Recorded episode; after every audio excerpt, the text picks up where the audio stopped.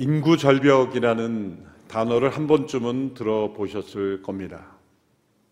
15세에서 64세에 생산 가능한 인구의 비율이 급속도로 줄어들어서 결국 국가 경제 흐름이 붕괴되는 결과를 초래하는 현상을 일컫습니다. 바로 대한민국이 이런 인구 절벽의 위기에 처한 나라입니다. 코로나 바이러스로 인하여 사망하는 숫자보다 모태에서 사망하는 인원이 더 크기 때문이기도 할 것입니다. 낙태만 하지 않았어도 어, 이 나라의 인구 문제는 일어나지 않았을 것입니다. 또한 생명을 존중하는 문화가 이 땅에 있었다면 이러한 일들이 일어나지 않았을 겁니다. 또한 생명을 존중하는 그리고 생명 번성의 축복이 얼마나 큰 것인가를 깨달았다면 이런 나라가 되지 않았을 겁니다. 2020년 상반기 올해 6월까지 합계 출산율이 0.84명입니다. 세계 출산율이 2.1명인데요. 이보다 훨씬 낫죠. 이러한 추세로 가면 2030년부터는 인구가 줄어드는 지금은 적게라도 늘어나고 있는 상황이지만 2030년부터는 인구가 줄어드는 나라가 되는 그런 상황입니다. 요즘 우리는 모이지 못하는 그런 위기를 겪고 있는데 이제 앞으로 다가올 위기는 모일 사람들 자체가 없는 그런 위기입니다. 다른 차원의 위기죠. 현재 우리나라가 OECD 국가 중 가장 출산율이 낮은 국가입니다. 이런 현상이 계속되면 전 세계에서 가장 적게 출산하는 나라가 되고 그리고 2050년도에는 세계 최고령 국가가 되고 결국 영국의 옥스퍼드 연구소에서 발표한 대로 지구상에서 가장 먼저 소멸할 위험에 처한 국가가 된다는 거죠. 매우 심각한 분석입니다. 이미 10여 년 전부터 어, 국가 정치가 위정자들이 이러한 문제를 인식하고 막대한 예산을 투자해서 120억 뭐 이상의 예산을 이미 투자해서 해보려고 했지만 전혀 달라지지 않고 더 어, 이러한 출산율은 저하되고 있습니다. 이것은 정치가 해결할 수 없다는 거죠.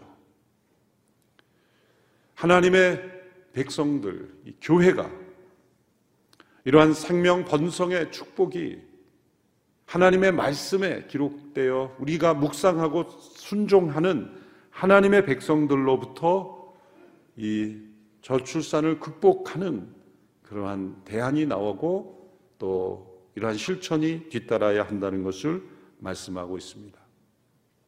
이러한 때에 하나님께서 우리에게 복 주시고 명령하신 이 축복의 명령, 창세기 1장 28절에 생육하고 번성하라, 땅에 충만하라 하신 이 하나님의 명령을 우리가 기억하는 것, 그리고 이 명령이 왜 주어졌는가?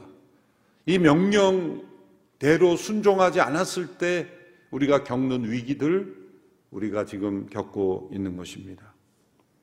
인구 절벽의 위기에 처한 이 대한민국이 이 생명의 축복, 이 명령에 담긴 이 복, 그 복을 회복할 수 있게 되기를 원합니다. 하나님께서 인간을 창조하실 때 하나님의 형상으로 창조하셨습니다. 인간을 하나님의 형상대로 창조하셨다는 것은 외형적인 면에서 하나님을 닮았다는 의미가 아닙니다. 형상이라고 했으니 영어로는 이미지라고 번역을 하는데 형상이라고 했으니 원형이 있다는 거죠. 인간이 인간다울 수 있는 것은 원형이신 하나님과 연결되어 있을 때, 특별한 교제를 나눌 때, 그분과 교통할 때, 그분과 연합될 때, 이 형상은 능력을 발휘하는 것이죠. 하나님께서 창조하신 인간 외에 자연 속에도 하나님의 영광은 나타납니다. 하나님의 능력은 나타납니다. 그러나 하나님의 형상은 없습니다.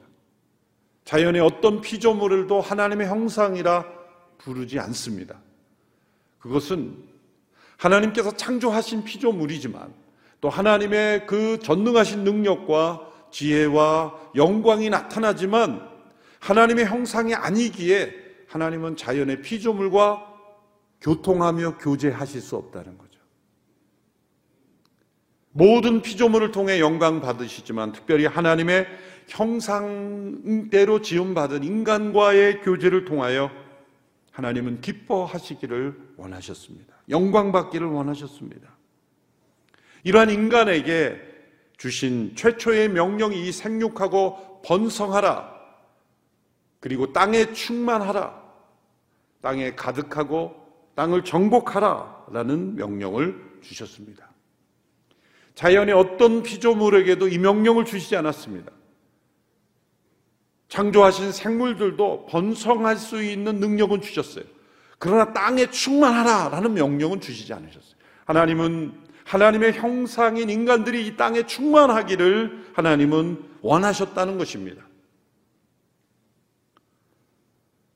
사람들은 이렇게 땅에 충만해 보지도 않고 인구 폭발을 염려합니다. 이렇게 인구가 많으면 먹을 것이 없어지지 않겠느냐?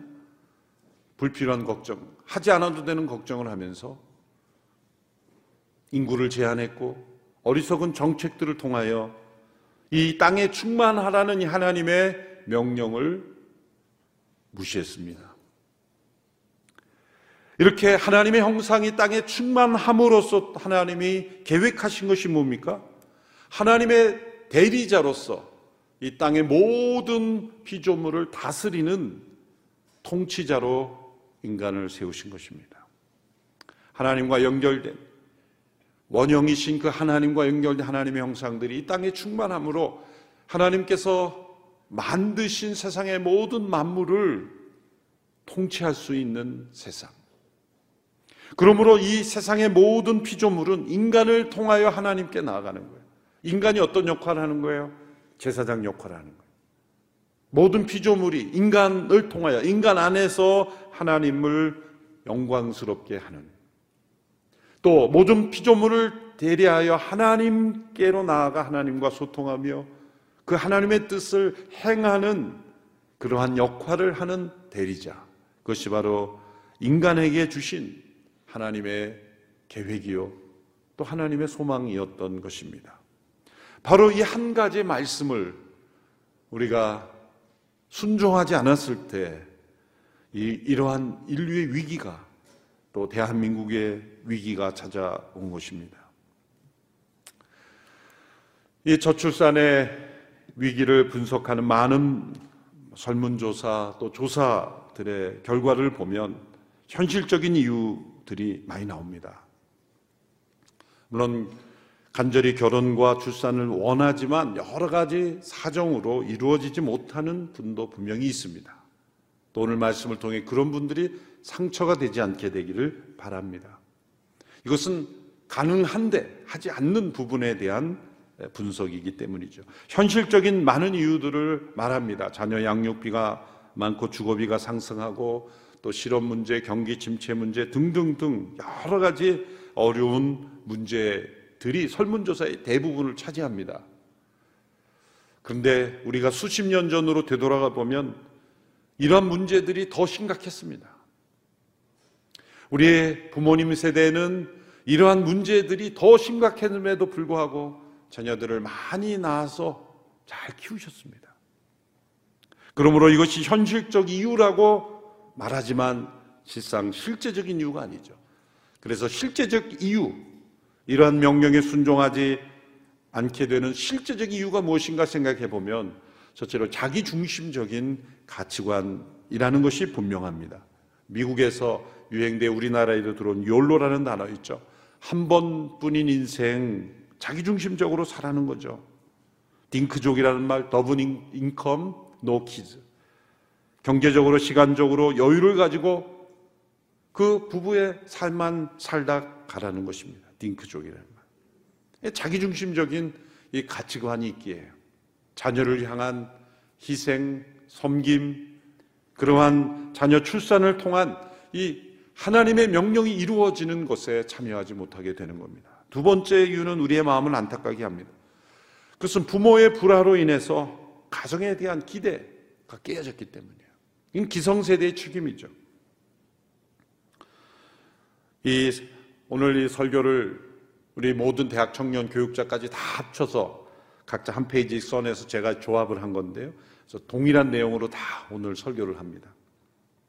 어느 청년부 목사님이 제출한 그 내용 가운데 본인이 대화한 어느 부부의 이야기를 기록했습니다.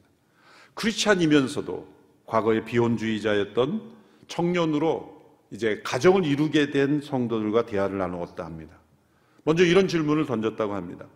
과거에 왜 비혼주의자였습니까? 두 사람 다 동일한 대답을 하였다고 합니다. 크리스찬 가정에서 자랐지만 행복하지 않았기 때문입니다. 부모님이 사는 모습을 보면서 행복한 모습을 보지 못했다는 거예요. 그래서 비혼주의자가 되었다. 그런데 어느 날 바뀌어서 지금은 결혼을 하고 이렇게 출산을 하고 가정을 이루어 있는데 지금은 왜 이렇게 출산까지 하게 되었습니까? 라는 질문을 던졌을 때 이렇게 대답하였다고 합니다. 온누리교회 출석하면서 행복한 가정을 많이 보게 되면 생각이 바뀌었습니다. 이것이 교회의 책임입니다. 예. 참이 말에 위로가 되더라고요. 예. 온누리교회 출석하면서 행복한 가정들을 많이 보면서 아 나도 가정을 이루어 결혼하고 출산해야 되겠다. 바로 이것이 교회의 역할입니다. 오늘 이 시대 수많은 젊은이들이 결혼 자체, 가정 자체에 대하여 부정적 생각을 가지게 된 것, 그것은 우리 기성세대들이 회개하고 돌이켜야 될 문제인 것이. 이것이 우리의 다음 세대의 저출산까지 이어지는 그러한 일이 일어났다는 것입니다. 셋째로 생명의 참된 가치를 잃어버린 것입니다. 최근 10대, 20대 젊은이들 가운데 어린 생명들을 가혹하게 다루고 또 심지어 자신이 낳은 생명도 죽음에 이르게 한 끔찍한 일들이 지금 일어나고 있죠. 생명이 얼마나 소중한지 알지 못하는 무지 때문에 이러한 일들이 일어나고 있습니다.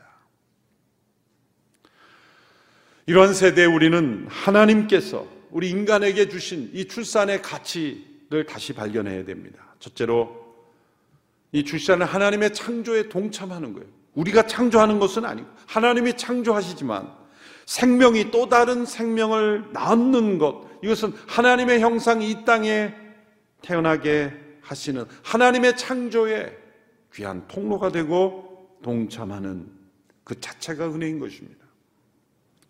두 번째로 하나님의 구원을 우리가 전하는 것입니다. 다 성장한 성인을 전도하기 얼마나 힘듭니까? 자신의 이 세상적인 세계관, 하나님 없는 세계관, 가치관, 자기중심적인 가치관에 물들어 있는 이 성인을 예수 믿게 하는 게 얼마나 힘듭니까? 그런데 태어난 아기를 믿음으로 잘 양육하고 10세 이전에 부모의 말이라면 따르는 자녀들을 부모들이 믿음으로 양육한다면 얼마나 그것이 훌륭한 전도요, 확실한 전도입니까? 그런데 만일 그 자녀가 이교도 가정에서 자라났다고 생각해 보세요. 요즘 이슬람 교도들은 평균이 8명씩 낳습니다. 한 가정당. 8배속이에요, 8배속. 증가 속도가. 크리스찬 가정은 한 명 날까 말까 하는데 이슬람 가정은 8명씩 난다고 생각해요. 이 세상이 어떻게 변하겠어요? 우리 대한민국에도 지금 많은 이 이교도들이 증가하고 있는데 지금은 기독교인이 비율이 많다고 하지만 언제 이게 뒤바뀔지 모르는 거예요. 우리 차세대 주일 학교들은 점점 감소하고 있고 이교도들은 점점 증가하고 있다면 어떻게 이 문제를 이거는 우리가 아무리 전도하고 선교해도 따라갈 수 없는 속도예요. 한 사람을 예수 믿게 하기가 얼마나 힘든데 여덟 명씩 불신자들 이교도들이 나온다고 생각해보세요. 하나님 없다고 주장하는 사람들이 나온다고 생각해보세요. 최고의 전도는 출산입니다. 최고의 전도는 출산이에요. 믿는 크리스천 가정에서 많이 나오므로 그 최고의 전도죠. 최고의 선교입니다. 지난주 이기봉 목사님이 타교에 이제 다자녀에 이렇게 포상도 한다 그러는데 한번 대책을 세워봐야 되겠어요. 그것이 만일 효과가 있다면 해야죠. 그러나 그것 때문에 하게 해서는 안 되죠. 그것 때문에 해서는 안 되지만 어떻게든 교회 안에서 출산이 장려되고 이런 생명을 통해 구원을 전하는 효과적인 일들이 일어나야 된다. 셋째로 이 하나님의 은혜를 나누는 거죠. 한 생명이 세상에 태어날 때 하나님께서는 어머니의 품을 먼저 주문해 아버지의 품을 먼저 준비하십니다. 온 세상을 다스리시며 인간을 돌보시는 하나님의 축복의 통로가 되는 것입니다. 그리고 그 부모의 사랑을 통해 하나님 아버지의 사랑을 깨닫게 됩니다. 그래서 부모가 책임을 다하지 않을 때 그 영혼은 분명히 하나님과 올바른 관계를 맺지 못합니다. 아버지 학교에서 조사한 결과에 의하면 교도소에서 심각한 죄에 연루되어 교도소에 있는 사람들의 70% 이상이 아버지와 올바르지 않은 관계에 있는 거예요. 육신의 부모의 사랑은 하나님의 은혜의 통로가 되는 것이고 정반대가 될 수도 있는 겁니다. 이제 우리에게 필요한 것은 믿음의 결단입니다. 참된 행복은 우리가 스스로 만드는 것이 아니라 하나님의 말씀에 순종할 때 찾아오는 것입니다. 성경에 보면 어려운 환경과 상황 속에서도 이 하나님의 말씀에 순종함으로써 이 생명의 출산에 참여함으로 하나님의 이 놀라운 역사에 쓰임 받은 사람들이 있습니다. 첫째가 이 모세의 부모들이죠. 모세가 보여준 이 믿음의 결단은 무엇입니까? 히브리서 11장 23절의 말씀인데요. 우리 같이 한 목소리로 함께 읽어보겠습니다. 시작. 믿음으로 모세의 부모는 모세가 출생할 때 그 아이를 석 달 동안 숨겼습니다. 이는 그 아이가 남다른 것을 보고 왕의 명령을 무서워하지 않았기 때문입니다. 모세의 부모가 당시에 최고의 권력자인 왕의 명령을 무서워하지 않았습니다. 그것은 하나님을 무서워했기 때문입니다. 만일 모세의 부모가 왕의 명령을 무서워했다면 모세는 세상에 태어날 수 없었을 겁니다. 이 세상의 환경이 가져다 주는 무서움이 있죠. 우리가 주거비, 양육비, 교육비, 많은 어려움, 경제적 위기, 모든 것이 다 우리를 무섭게 할 겁니다. 그러나 그런 세상의 환경들을 무서워하고 하나님을 무서워하지 않는다면 이런 생명의 역사를 경험하지 못할 겁니다. 우리는 하나님의 말씀을 믿고 하나님이 약속하신 것을 받아들여야 합니다. 둘째로 우리는 성경에서 보아스와 룻이 보여준 믿음의 결단을 본받아야 합니다. 룻기 4장 10절에서 11절 말씀을 제가 읽겠습니다. 내가 또한 말론의 아내인 모함 여자 룻을 내 아내로 사서 그 죽은 사람의 이름으로 유산을 이어갈 것입니다. 그리하여 그 이름이 그 형제 가운데서나 그의 성문에서도 없어지지 않게 할 것입니다. 오늘 여러분이 그 증인입니다. 그러자 장로들과 성문에 있던 사람들이 다 말했습니다. 여호와께서 당신 집에 들어올 그 여자를 이스라엘의 집을 세운 라헬과 레아처럼 되게 하시기를 바랍니다. 또 당신이 에브라스에서 잘 되고 베들레헴에서 이름을 떨치기 바랍니다. 이 보아스와 룻의 결혼식에서 주고받은 말입니다. 룻은 모함 여인이고 그의 남편이 죽고 시어머니 나오미와 함께 베들레헴으로 돌아온 여인이죠. 그래서 보아스를 만납니다. 나오미의 남편의 친족입니다. 더 가까운 친족이 있었지만 그 사람은 기업 무르는 이 기업 무르 리디머가 되는 그 가정을 책임지는 일을 하기 원치 않았어요. 그러니까 이 제도가 있었지만 강제할 수는 없는 법이라는 걸 알죠. 그런 것을 알 수가 있습니다. 그러나 보아스는 그 책임을 자기가 감당하기로 결단합니다. 물론 사랑하지 않는데 책임만 지는 결혼은 아니었겠죠. 사랑하며 책임지는 결혼을 선택한 겁니다. 룻은 모함 여인이었지만 그가 자기만을 생각했다면 나오미를 따라올 이유가 없었습니다. 남편이 죽었으면 그냥 모압 고향에서 사는 것이 그에게는 훨씬 편안했을 거예요. 오늘날에도 이런 인종에 대한 편견, 차별이 있는 이 시대이지만 그 당시에는 더 심했죠. 특별히 모함 여인으로서 베들레헴이라는 작은 유대 마을에 와서 산다는 것은 온갖 시선과 차별을 당할 각오를 하는 걸음이었습니다. 이기적이고 개인주의적인 가치관이었다면 할 수 없는 선택이었죠. 자, 보세요. 그러므로 이 보아스와 루슨, 자기 중심적인 가치관을 뛰어넘은 두 사람의 만남이었던 거예요. 하나님은 이 보아스와 루스를 통해 결국 다윗을 그들, 그들을 통해 이세를 낳고 이세가 다윗을 낳았 이러한 축복의 가정이 되게 하시고 메시아의 조상이 되게 하신 것입니다. 우리에게 있는 많은 장애물들이 있을 겁니다. 그러나 나중심적으로 생각하지 않는다면 이 모든 상황을 극복할 수 있는 그런 믿음의 결단이 필요한 것이에요. 그래서 돌이켜보면 사실 이 결혼은 믿음으로 하는 것 아닙니까? 다 알고 하는 것 아니죠. 믿음으로 보아스와 루처럼 그렇게 가정을 이룬 것입니다. 셋째로 우리는 이 요셉과 마리아가 보여줬던 믿음의 결단이 필요합니다. 누가복음 1장 38절의 말씀 우리 같이 읽겠습니다. 시작. 그러자 마리아가 대답했습니다. 보십시오. 저는 주의 여종입니다. 당신의 말씀대로 제게 이루어지기를 원합니다. 그러자 전사가 마리아에게서 떠나갔습니다. 마리아의 이 결단이 왜 놀라운 믿음의 결단입니까? 당시에 정혼한 상태에서 마리아가 잉태한다는 것은 수치를 당하는 것뿐만 아니라 죽임을 당할 수도 있는 매우 위험한 일이었습니다. 하나님의 명령에 순종할 때 때로 우리는 매우 위험해 보이는 상황에 이를 수도 있습니다. 산모들 가운데 출산이 위험해 보이는 상황에도 출산을 선택함으로써 생명을 지키며 출산하며 잘 키우는 가정들도 있습니다.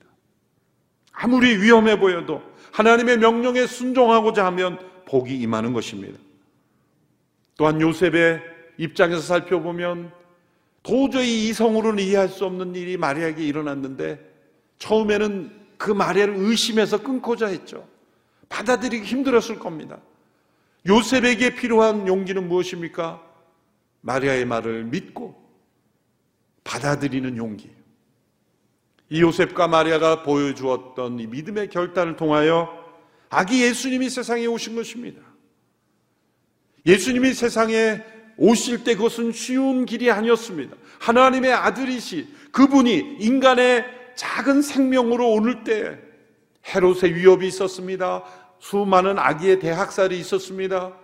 또 마리아는 걸 받아들이기 힘든 그러한 역사였습니다. 요셉도 받아들이기 힘들었습니다. 이 모든 삶의 여건을 그 어려움과 그 장애물들을 뚫고 아기 예수님이 세상에 오신 것입니다. 한 생명이 그처럼 중요하기에 예수님이 이 세상에 오실 때도 이 세상은 환영하지 않았습니다. 그분을 죽이려고 했습니다. 그러나 하나님은 그 생명을 보호하셨고 그 모든 어려움을 뚫고 한 생명으로 예수님이 세상에 오셨습니다. 예수님의 생명만이 소중한 것입니까? 아닙니다. 하나님이 창조하신 이 세상에 보내신 모든 생명이 다 소중합니다. 왜 그렇습니까? 그 육신의 생명이 왜 중요합니까? 그 육신의 생명에 그리스도의 부활이 생명이 임함으로써 우리가 영원한 생명을 누리기 때문이에요. 이것은 영원으로 이어지는 생명이 되기 때문입니다. 그러므로 영원한 나라의 영원한 생명을 우리가 누리는 이 백성들이 하나님의 나라에 충만하게 되는 하나님의 비전에 우리 모두가 동참해야 합니다. 세상에 주는 많은 위험, 두려움, 모든 악조건들을 하나님께서 이기도록 도와주실 줄로 믿습니다. 그래서 이제 내년, 내후년, 장차 10년 이내로 이게 1, 2년 내로는 회복되기 어렵습니다. 한번 이 출산이 이렇게 감소되면요. 다시 회복되는데 오랜 시간이 걸립니다. 그리고 인구가 완전히 붕괴로 나아가면요. 사실 다시 회복된 나라가 없습니다. 역사상. 우리나라는 10년 이내에 반등을 해야 합니다. 그렇다면 우리 가정들, 하나님의 백성들의 가정들이 나서야 합니다. 이 일을 최고의 기도 제목으로 여기고 우리가 이 생명이 번성하는 축복을 누리는 대한민국이 되도록 그리고 믿는 이들의 가정에서 자라난 이들이 더 많아지도록 그래서 한국 교회의 성도들이 더 많아지도록 그런 축복이 다시 회복되기를 우리가 기도하는 우리 모두가 되기를 축원합니다. 기도하겠습니다. 하나님 아버지 대한민국이 직면한 이 심각한 위기 상황을 하나님의 말씀을 붙잡고 다시 우리가 극복할 수 있게 되기를 원합니다. 많은 현실적인 이유를 뛰어넘어 또 우리 안에 내면적인 그런 이유를 뛰어넘어 이 말씀을 붙잡고 순종함으로 생명 번성의 축복을 누리는 대한민국이 되게 하옵소서 예수님의 이름으로 기도하옵나이다. 아멘.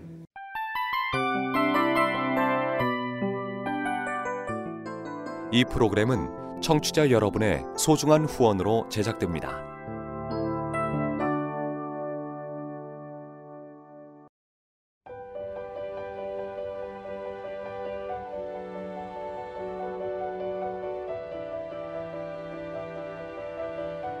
세상에는 수많은 교회들이 있지만 더 깊이 있는 말씀 강해를 찾기 위해 크기로만 교회를 선정하지 않습니다.